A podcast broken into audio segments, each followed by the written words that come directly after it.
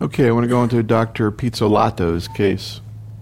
This patient is a 74 year old Bahamian man who I first met in October. His history dated back to 1994, at which time he had a radical prostatectomy, and I never got any of those records. However, he told me that he was on anti-androgen therapy since the surgery. He apparently had rising PSAs and presented to me with diffuse skeletal metastases. He had just finished receiving a course of radiotherapy to the spine as he had had an impending cord compression. At that time, I had classified him in initial consultation as castrate hormone refractory with a rising PSA. I calculated his doubling time, which was nine months, and at that time I started him on ketoconazole. His PSA was 75. Unfortunately, his PSA quickly climbed to 100, 108, 120. He was also complaining of left hip pain, which interestingly, he told me, and I knew he had significant disease there and he would benefit from radiotherapy. However, he declined any further radiotherapy, and I wasn't really sure why. It's hard to imagine that he could have had that bad of an experience. And so you wanted to radiate him? I thought it was, if nothing else, palliative. He was walking with a cane. When I first met him, he was sort of using the cane a little bit, and then as I got to know him, I saw him much more dependent on the cane. Clearly, I was concerned, and to this day, I will say that I continue to ask him, why not get that hip radiated? And what did the x rays look like? I mean, were you concerned about fracture? He didn't have what would be called an impending fracture, but he had a lot of disease there in the hip that clearly could have benefited. What was his social situation? So, social situation is actually, you know, pretty interesting. I guess a lot of what we do as medical oncologists focus on us seeing patients often. And uh, while initially I didn't really get to know him so well, what I've come to know over almost a year is that his wife really depends on him in terms of a lot of things. How old is his wife? His wife is roughly the same age. Is she well or ill? She's well. It's simply that he does just about everything around the home and he does maintain all the finances. And the other thing that I got to know is that his granddaughter was a medical student at NYU and she was going to graduate in 2007. So when I got to know him in 2006, he simply told me, you know, that his desire was to go to her graduation. And at that time, clearly with what I was seeing, I certainly wasn't going to make any promises as to what we could and couldn't do. How often do you see that where people who have, you know, incurable situations focus on some type of event, a wedding, graduation, birthday, etc.? I think it's tremendously common. You know, we see this all the time, and it's really a nice thing when we can deliver. And it's certainly a sad thing when we don't deliver. We sort of take it on ourselves as to try and get patients to that end point. Uh, that the patient really focuses on. So he was very close with his granddaughter. Was anxious. He to was. Go to he was, and actually, she did come on a couple of visits, and she's obviously a very bright young lady. So, William, what would you be thinking about in this situation? Well, I think that clearly he's having progressive metastatic symptoms. You said that he had disseminated bone metastases more in the hip. He did. It was quite disseminated. It was just that the hip Yes, was more was- painful was than more everywhere painful. else. He had pain in other locations, though. He did, and he wasn't the type to really complain. So, a couple of things that I go through in this type of setting, especially if they're new to me, is for example, his history of hormonal therapy. Is I wasn't sure from your description whether he was still on hormonal therapy or whether he had had bilateral orchiectomy or not. Generally speaking, one of the questions that comes up is whether a patient who's clearly resistant should continue on an LHRH agonist. Is that indicated? It's a subject that hasn't been studied well, but in two studies that were published almost over 10 years ago, there was a suggestion in metastatic disease that continuing LHRH agonists could be associated with an improved survival in one study and was neutral in the other. So our general practice is to check. I have seen patients like this where their LHRH had been stopped a year earlier and their testosterone were now quite high. You put them back on hormonal therapy and you sometimes get kind of a salvage response. The concept being that maybe even if they do have resistant disease, they may have some hormone sensitive cells as well. So Yeah, he indeed had remained on an LHRH agonist. And then I think the choice of ketoconazole when you first saw him was a very reasonable one. We've used a dose of 200 milligrams three times a day, kind of as a moderate dose. High dose ketoconazole is twice that, as you know, usually with steroids. if you do 200 three times a day on an empty stomach, it tends to be better tolerated, less fatiguing, less nausea inducing. But he clearly hasn't responded. Yeah, we started him on 200. I usually start our patients somewhat slowly and I escalated him. Eventually, he got on 200 in the morning and 400 in the afternoon and at night. Again, he wasn't one to complain and was simply quite thankful for anything that we could do for him. And again, I just kept watching the PSA go in the wrong direction. So I think his choices right now, generally speaking, are to go to chemotherapy versus to continue to try second line hormonal therapies. There's no evidence that ketoconazole or any further second line hormonal therapies are associated with a survival benefit. They're primarily palliative, but other types of second line hormonal therapies, for example, other anti androgens, high dose bicalutamide, nilutamide, steroids alone, prednisone, hydrocortisone, or estrogens. We did a study that's just coming out in Journal of Urology looking at high dose Premarin 1.25 TID, are all associated with response rates in this hormone resistant setting. If you use PSA as a measure, it's about a 20 to 50% response rate depending on the study. And usually the durations of response are about four to six months. Because he's symptomatic, though, and because his PSAs now seems to be rising more quickly, I think chemotherapy is definitely indicated in this type of patient. The social history that you brought up and the fact that he was reluctant to consider radiation, which we think is a very well tolerated, simple therapy, would make me worry that if I brought up chemotherapy with this patient, that he might not agree to it. I think, though, it's clearly not only associated with a palliative benefit, but also a survival benefit. And in this type of patient, I think it's a very reasonable choice to consider docetaxel chemotherapy. And if he were to ask you, okay, what should I expect in terms of potential benefits and risks? Again, considering he's also 74. Right. In a patient like this, I always highlight the fact that people who get chemotherapy live longer. Some people ask me how much longer, and you can give them medians. As you know, the median's about two to three months. But medians, we also know as oncologists, may underestimate the benefit for some patients and overestimate the benefit for others. And so I never talk in medians. I try to tell people that it might not work at all, but that it could work for years. And so I try to highlight to people that it could keep them alive much longer. I also tell them that it makes many patients' pain get better and makes them more functional. Ironically, it makes them feel better. So if he were to say to you, what's the chance that I'm going to feel better by taking chemotherapy? I tell them about half the people who get it feel better, especially if they're symptomatic, and that they'll feel better longer. But then, of course, people are always worried about the side effects. And as oncologists, we're certainly used to this. Chemotherapy's had a bad, maybe deservedly bad reputation for many years.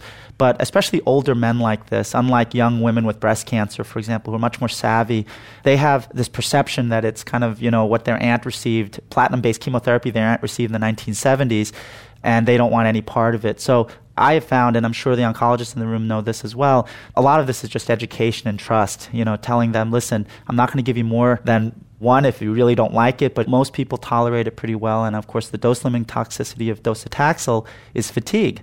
The serious complications are rare. So this is a classic patient who I think would tolerate it pretty well. And the key question is whether you can get over the hurdle of allowing you to give it to him. So what happened? Well, interestingly enough, I shared your concerns, but at the same time, he really, his performance status was an ECOG 2. He really actually fit criteria to enter, say, LGB 9401, Excellent. which we were offering. Excellent. And I spoke with him and we discussed it. And again, his desire was to live. CALGB 9401 randomized patients to a taxotere based regimen plus or minus bevacizumab. So this is a, an excellent study. We have it open as well. It's building on what we know may be an important mechanism of disease progression in hormone refractory disease, namely progressive angiogenesis and expression of VEGF. It builds also on what we know in colorectal, breast, and lung cancer. Can you backtrack a little bit and talk about what bevacizumab is, Avastin, how it works, and what we know about it in prostate cancer? It's a monoclonal antibody directed against VEGF, which is the key protein that stimulates angiogenesis. There are other angiogenesis inhibitors, for example, drugs like sunitinib and sorafenib, which are small molecule inhibitors of the VEGF receptor. So this is the only angiogenesis inhibitor that works by binding to the ligand, the protein that stimulates angiogenesis. So in that sense, it has a unique mechanism of action. Its safety profile has been fairly well established, although now, as more and more people are getting it, some unusual types of side effects like posterior leukoencephalopathy and bowel perforations have been described. So I think whenever it's brought into a new environment, it has to be studied in a randomized trial, which is what CALGB 90401 is looking at. But I think that in a phase two study that the CALGB did, it was clearly safe in combination in 70 patients who received the combination of docetaxel with bevacizumab. You mentioned some of the unusual slash rare complications, but one more common one is hypertension. What's actually seen in terms of the level of hypertension and how easy or difficult it is to control? So hypertension seems to be a class effect of all angiogenesis inhibitors. It's true with sunitinib and sorafenib, for example, and it's certainly true in bevacizumab. In general, most patients who receive it, and there is a high rate of hypertension, in, for example, in prostate and kidney cancers, which are the two cancers I treat with these types of drugs but most of it's moderate and can be controlled with standard antihypertensives. It's rare that a patient would actually have to stop or have a dose reduction because of uncontrolled hypertension, but it's not uncommon for patients to have to either go up on their own antihypertensives or to have several additional drugs added. Now, in colon cancer, lung cancer, and breast cancer, bevacizumab is used with chemotherapy as opposed to by itself. What do we know about bevacizumab in prostate cancer? We think that that's the same. So it was tested as a single agent and had no significant activity as a single agent. The only disease where angiogenesis inhibitors have seemed to have significant single agent activity is actually renal cell carcinoma. Bevacizumab, sunitinib, sorafenib, all of these drugs, I think, and that goes really to the mechanism of kidney cancer, which is really completely VEGF driven disease. So that's a targeted therapy for kidney cancer. In prostate cancer, as with the other major solid tumors, I think the thinking has turned around from maybe the Judah Folkman model that all you have to do is just stop angiogenesis and the tumors will melt away. I think what we're seeing is probably a ordering of the disordered angiogenesis that occurs in cancer and that perhaps there's a better delivery of chemotherapy to the tumors, although I think that's still speculation about why it seems to work better with chemo. Overall, how does bevacizumab affect quality of life? If the patient's already going to get chemo, do they feel a lot worse if you add in the bevacizumab or not much? Well, this is a placebo controlled trial, and we've put about 20 patients on, and I have really been unable to tell who's on the drug or not. My nurses try to guess based on the blood pressure, but the truth is that's a good placebo controlled trial when you cannot tell which arm the patients are on. So I applaud you for putting the patient on. I think it's a very good trial, and I think it's accruing very well, and hopefully we'll get an answer soon. There's a lot of trials now looking at chemo plus or minus bevacizumab, particularly in earlier stage disease, you know, colon cancer, we've got an adjuvant trial already completed, we don't have results, et cetera. And again, I think the favorable side effects profile has been important. But I'm curious about your discussions with this man. You know, he's an older man, 74 years old. I'll bet you most of the people in this room were kind of surprised when they heard that you even brought up a randomized clinical trial to him. And yet, it has been attractive for patients because it offers them something they certainly wouldn't get at off study. How did your discussions with him go with this? You know, this is one of those patients that really said, Doctor, whatever you think is best. He had demonstrated an extraordinary compliance, uh, especially when using ketoconazole. You kind of need a patient to be compliant because it can have some side effects. And I noted that he was pretty compliant, and I noted that he kept coming to his appointments. And for me, that was a pretty big deal. My only concern about even putting him on the trial was that his performance status and perhaps how long he would live. He really gave me a carte blanche in terms of doing whatever I wanted, and he said he would try to tolerate whatever it was that I gave him. And so in October, he began Taxotere based therapy. Interestingly, he actually, in part perhaps because his performance status wasn't so good, he never really demonstrated increased fatigue because he was fatigued from the onset. Nonetheless, from a PSA of 120, he remains on the trial. His PSA is now 17, and interim scans continue to show improvement. So you actually get a placebo infusion in this study. Right. And what's his blood pressure doing? So I went back and tried to figure out myself. You know, he never told me he had any increase in nosebleeds or rectal bleeding and from hemorrhoids. Looking back at his blood pressures, they never really seem to have changed much. I mean, all these pressures fluctuate, especially on days when they have to come for chemotherapy. So I can't tell. They get steroids as well right. as pre-medication, so that may alter it as well. Yeah, I certainly can't tell, but you know, I'm certainly extremely pleased he was able to go to Washington Square Park to NYU's graduation and see his granddaughter graduate medical school. When was that? That was uh, in May. Wow, how was that? He really enjoyed it. He came back extraordinarily happy. That's a great victory, huh? Yeah, hopefully we're going to keep going. I mean, maybe I can go to his, the residency and. Become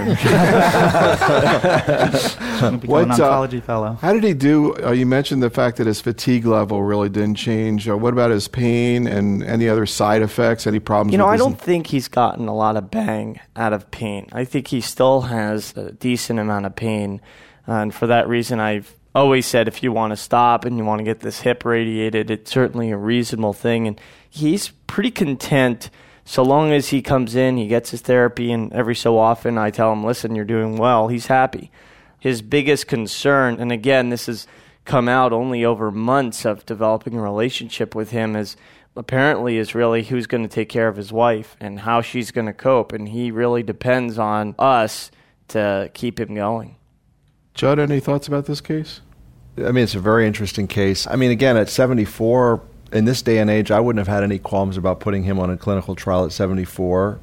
And I agree, it's an exciting trial. We're doing it at our institution as well, although we haven't done as well in accrual as you guys have done. But I think it's really interesting to see how long he'll respond. I guess as far as the docetaxel, at least from a urology standpoint, we're kind of being told that the more cycles that medical oncologists can get into these patients, the better it's going to be. So they're talking about trying to get 10 cycles, quote unquote, under a patient's belt, and that might be associated with a better response rate. So in this clinical trial, I would ask, I mean, is there a limit to the number of cycles that the patient will receive, or they just go on indefinitely and as long as he's responding? Yeah, as long as they're responding, they can remain on trial.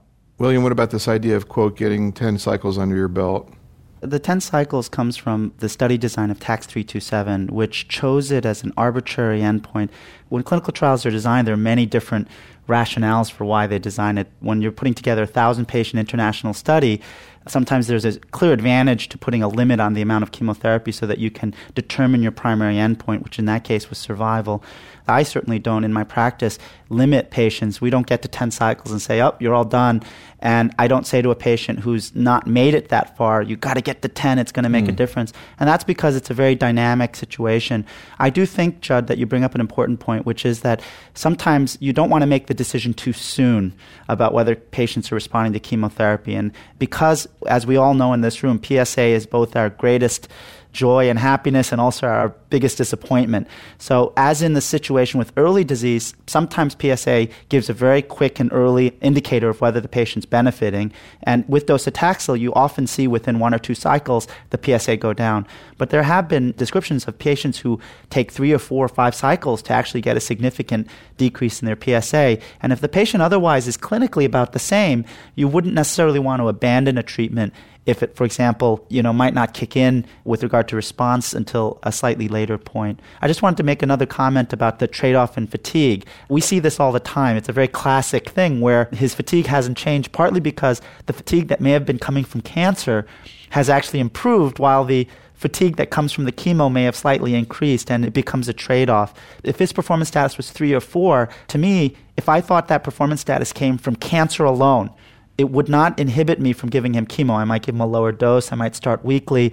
And we've all seen, I'm sure the oncologists in the room have seen, if you think their performance status is extremely poor, they can't even get up out of a chair because of cancer progression, sometimes you will see their performance status improve, and maybe after a period of time, they start to get a little tired from the chemo. So, that I think is what you're seeing with that trade off. And the hip pain should have gotten better if this chemotherapy is really helping. So, it makes me suspicious about whether this may be some mechanical problem that was related to maybe a microfracture, pathologic fracture. It may still be benefited by radiation. You know, it may be worth looking at that again. Alkaline phosphatase, I have found to be very helpful, kind of as a, I consider it like kind of a poor man's PSA. It's uh, you can get it in our lab. We can get it right away, so we can actually see in a patient whose alk phos is very elevated. You can watch that go down along with the PSA if they're responding. You had mentioned that his PSA is down to 17. So, in this particular patient, obviously, if the PSA continues to decline, you're going to continue the trial. But how many cycles does it allow you to go, even if the PSA is rising? Say 17 is the nadir and he starts to go back up again. Where do you have to draw the line on the trial? If you progress, you have to come off of the trial. Any PSA? No, it, there's rules. I think you have to have radiologic progression of disease or significant rise in PSA. Yeah, it's probably a 25 to 50% rise confirmed on a second check. Okay.